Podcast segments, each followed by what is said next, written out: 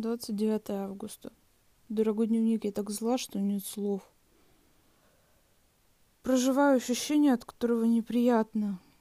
Кажется, одна из моих коллег уверена, что только у нее могут быть планы на выходные.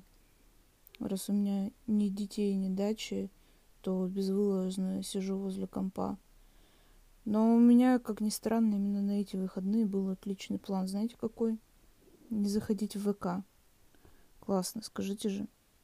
И мне казалось, что надпись в профиле была вчера. Во столько-то очень красноречиво. Вот вы бы что подумали, заметив такую надпись в профиле друга? Я бы решила, он уехал, занят, не хочет, чтобы беспокоили, не стала бы ему или ей писать. Типа, а смысл, если его давно нет в сети? От того у меня сегодня загорелась жопа. Уж извините.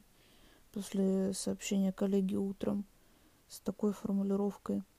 Даша, привет, сделай, пожалуйста, то-то. А, скорее всего, она не видела, что меня давно не было. Окей, но формулировка.